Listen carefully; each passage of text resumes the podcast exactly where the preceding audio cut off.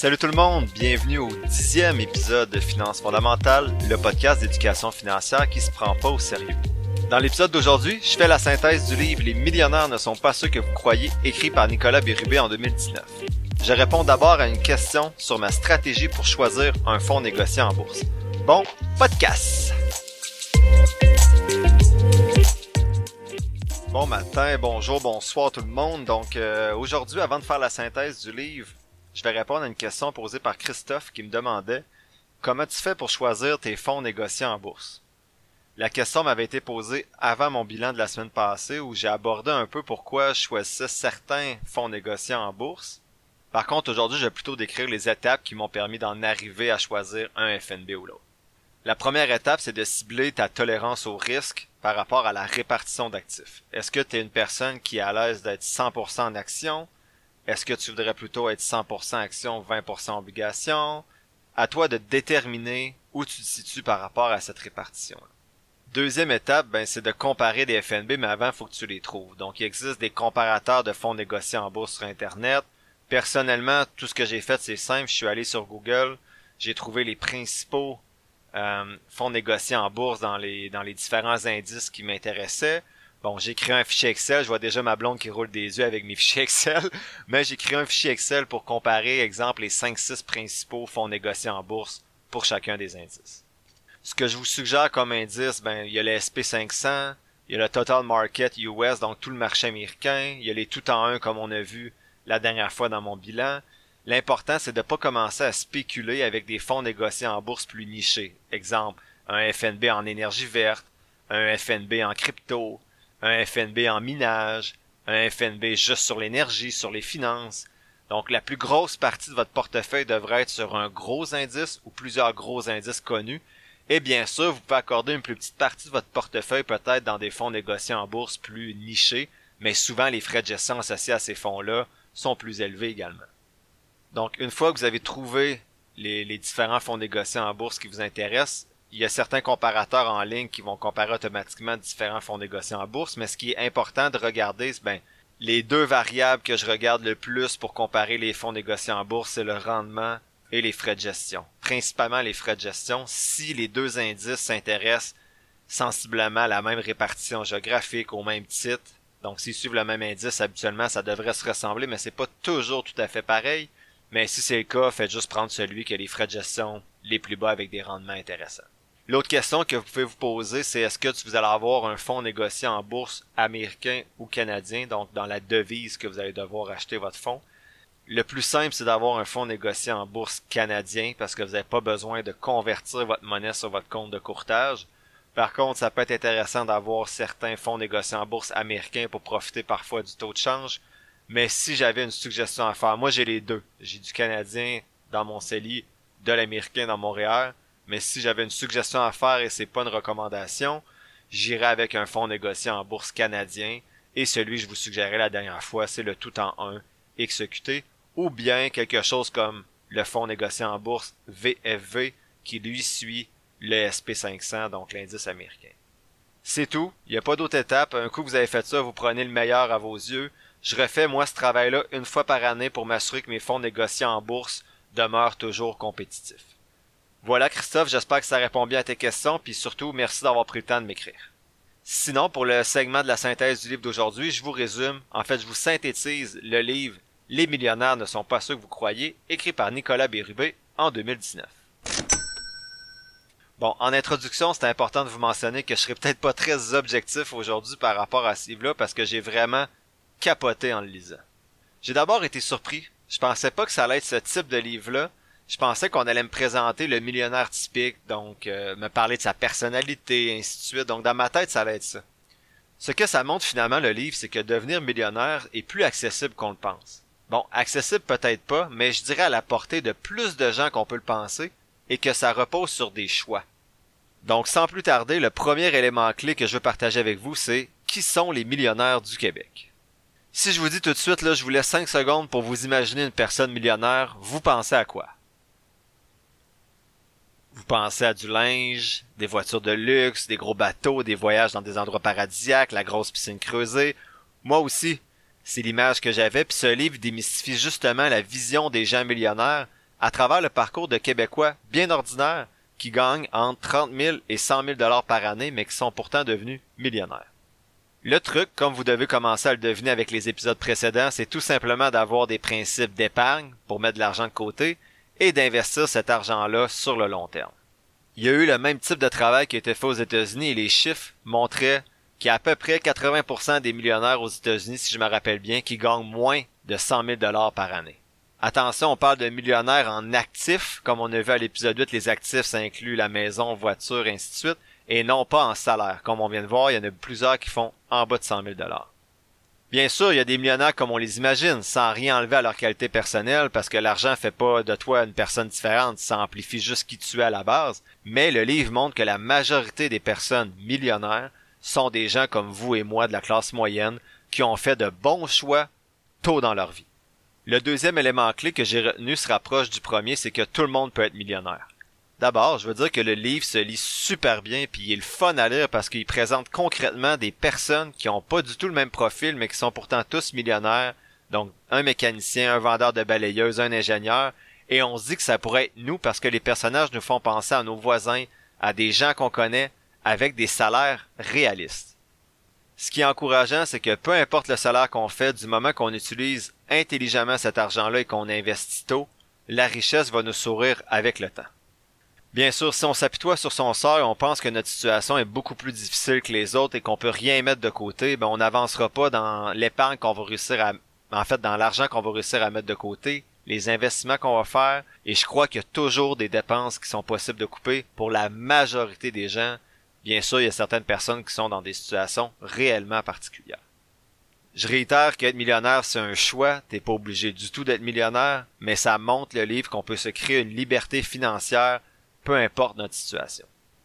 Le troisième élément clé, il va avoir un sentiment de déjà vu, c'est se payer en premier. Il n'y a pas de recette miracle, il faut se payer en premier. C'est le conseil qu'on entend souvent dans les livres que je vous synthétise depuis le début du podcast mais pourtant c'est un conseil qui est vraiment pas souvent appliqué. Se payer en premier et ensuite on va dépenser pour les autres. L'approche de l'auteur dans ce livre-là est un peu la même que celle de Robert Kiyosaki dans l'épisode 7 de Père riche, Père pauvre. C'est de placer tout de suite 10% de vos revenus avant même de payer le reste de vos dépenses.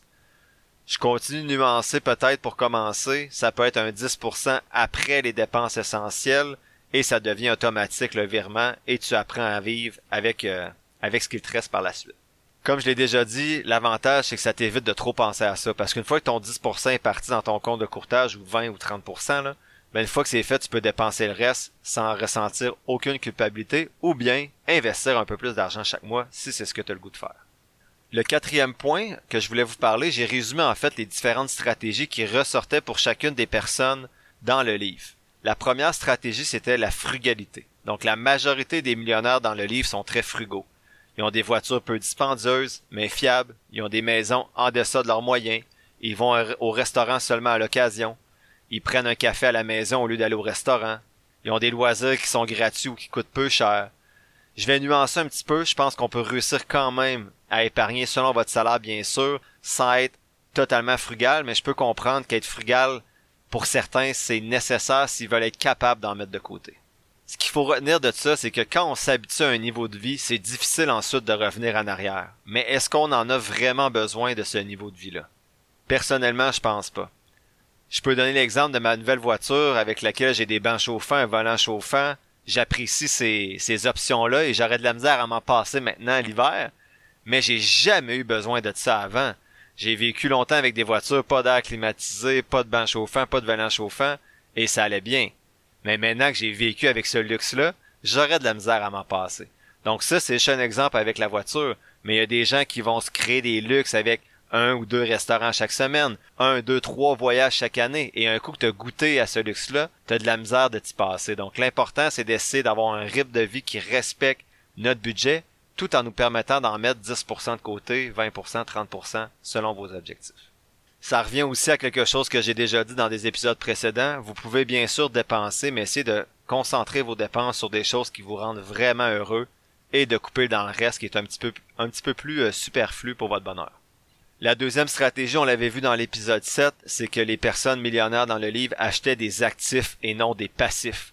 Je vous rappelle, un actif, c'est quelque chose qui permet d'ajouter de l'argent dans vos poches, donc un immeuble à logement, des actions en bourse, développer une entreprise, alors qu'un passif, c'est quelque chose qui va retirer de l'argent de votre poche, votre cellulaire, votre voiture, vos dépenses au restaurant, et ainsi de suite. La troisième stratégie, c'est de négocier votre contrat, en fait, votre forfait de télévision et Internet. C'est fou les montants que certains sauvaient par mois dans le livre. La quatrième stratégie, c'est des gens qui regardaient pas leur placement. C'était des virements automatiques et ça évitait que l'émotion entre en jeu et qu'ils soient enclins à vendre certaines de leurs actions à cause qu'ils sont stressés d'une baisse du marché boursier. C'est des gens souvent qui avaient une seule voiture pour le couple, ensuite qui avaient une petite maison et qui avaient des forfaits cellulaires qui avaient du bon sens. Donc là, j'ai peut-être des chums qui vont rire en entendant ça parce que j'ai pas le forfait cellulaire le plus euh, révolutionnaire de la planète Terre. Mais moi, mon forfait cellulaire me coûte 34 dollars par mois. Alors que je connais des gens qui leur coûtent 82, 84 dollars par mois. Donc ça a pas l'air si gros comme différence, mais si ça revient à chaque mois, ça peut euh, influencer ta capacité à épargner. Enfin, le dernier élément clé que je voulais que vous reteniez de ce livre-là, c'est faire travailler votre argent. Surtout, faire travailler votre argent dans le temps. La plus belle magie dans le domaine financier, c'est la magie des intérêts composés, donc l'argent qui commence à travailler pour vous et qui travaille de plus en plus pour vous. Juste pour illustrer un peu plus concrètement la, magie des intérêts composés, j'ai fait un exemple à un rendement de 7%. 7% c'est en bas du rendement moyen euh, de l'indice américain sur 10-15 ans. Donc si un couple mettait 10 dollars par semaine, donc 5 dollars chaque sur 10 ans, dans leur compte de courtage, ils se retrouvaient avec un montant de 7500 dollars. Et sur ce montant-là, il y aurait 2,3, donc 2300 dollars qui auraient été des intérêts composés. Par contre, si on va sur 30 ans, qui mettent toujours 5 dollars par semaine pendant 30 ans chaque, donc 10 dollars au total, leur compte de courtage serait rendu à 52 865 dollars. Et ils auraient reçu 37 000 dollars en intérêts composés. Donc, vous voyez, là, on est rendu seulement avec à peu près un 15 000 de placé et un 37 000 d'intérêt composé. Et si on amène ça sur 50 ans, ben, on est rendu à peu près à 236 000 avec 210 000 d'intérêt. Donc ça, c'est la magie des intérêts composés. Et si on s'en va à 100 dollars, ben puis on refait la même chose sur 10 ans, donc 50 dollars chaque, ben dans 10 ans vous avez 75 000 dollars. Puis là-dedans il y a 23 000 dollars d'intérêt composé. Et dans 30 ans, ben vous auriez 529 000 dollars toujours en mettant 100 dollars par semaine, donc 50 dollars chaque. Et sur ce 529 000 dollars-là, vous auriez 373 000 dollars qui sont des intérêts composés. Donc 373 000 dollars que vous n'auriez jamais eu si vous aviez pas mis votre 50 dollars par semaine. En fait, si vous aviez pas investi ce 50 dollars chaque là par semaine, parce que si vous l'avez mis dans votre compte en banque, bien sûr, il y aurait un petit 0,5% de, de rendement, mais c'est important que vos épargnes soient investies dans des véhicules qui leur permettent d'avoir des rendements intéressants pour maximiser votre patrimoine familial ou individuel. Je vais vous éclairer encore un petit peu avec les chiffres parce que vous savez que j'aime ça euh, faire des calculs. J'ai fait le même calcul mais avec le régime épargne-études qui donne un 30% de rendement assuré. Donc pour remplir, pour atteindre le, maximum permis euh, de 2500 dollars par année pour avoir accès aux subventions gouvernementales, il faudrait que chacun des membres, en fait, il faudrait que le couple mette 48 dollars par semaine dans un compte de courtage de régime épargne-études. Donc, chacun des membres du couple, le père et la mère, mettent 24 dollars par semaine. Donc, retenez ce chiffre-là, 24 dollars par semaine. Si on dit que vous m'écoutez aujourd'hui, vous êtes dans la trentaine, vos enfants ont déjà à peu près 7-8 ans, vous êtes un petit peu en retard, vous n'avez même pas commencé à mettre de régime épargne-études, sachez qu'en mettant 24 dollars chaque par semaine, donc 48 dollars par semaine en couple pendant 10 ans, vous allez maximiser une partie des allocations qui vous sont permises et dans 10 ans, votre enfant se retrouve avec un rendement de 7% toujours à 47 300 dollars. Donc, en mettant 24 dollars par semaine chaque, dans 10 ans, les études de votre enfant sont payées, il y a 47 300 dollars.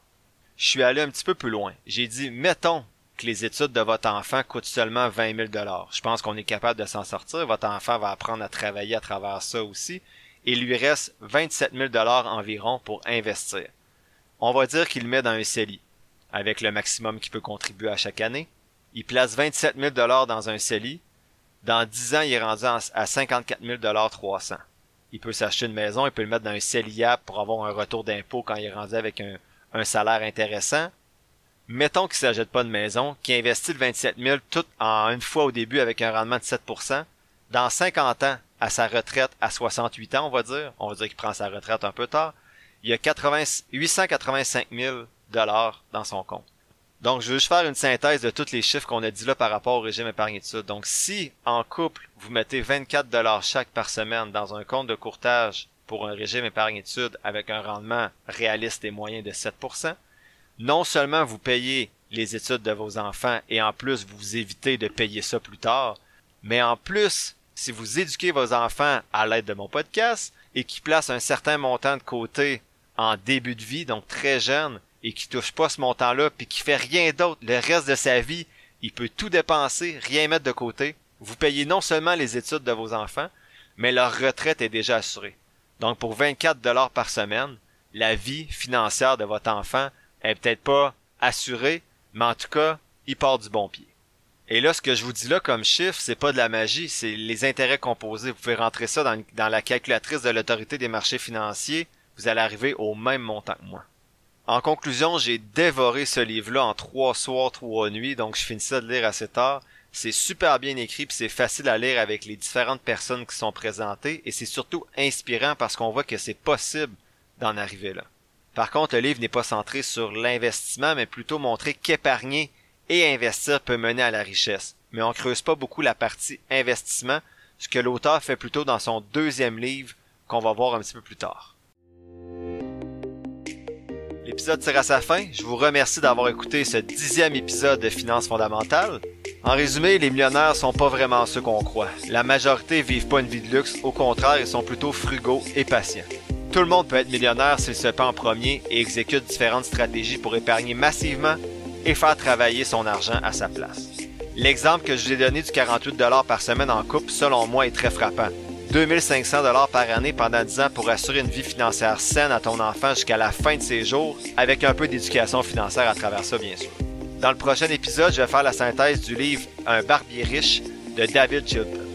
Ceux qui sont intéressés cette semaine, je vais partager sur la page Facebook de Finances fondamentales un tableau synthèse de trois compagnies analysées en bourse avec mon outil, soit Trex Company avec le sigle TREX, West Fraser Timber WFG.to et Expel Inc. XPEL. Si vous avez apprécié l'épisode d'aujourd'hui, il y a trois choses que vous pouvez faire pour m'aider à maintenir le podcast en vie. 1. Vous abonner au podcast et à la page Facebook de Finances fondamentales et me laisser un avis positif. 2. Partager l'épisode avec des gens de votre entourage qui pourraient être intéressés. Et 3. M'écrire à financesfondamentales.gmail.com ou sur la page Facebook de Finances fondamentales pour me poser vos questions ou me faire vos demandes spéciales pour les futurs épisodes. Oubliez toujours pas, je suis pas un expert ou un gourou de la finance, juste un gars qui tripe un peu trop et qui partage ce qu'il apprend avec vous. Ne prenez pas ce que je dis pour du cash ou comme une recommandation d'achat, faites toujours vos propres recherches et développez surtout votre littératie financière. Sur ce, merci encore pour votre écoute et on se dit à la semaine prochaine pour le 11e épisode de Finances fondamentales.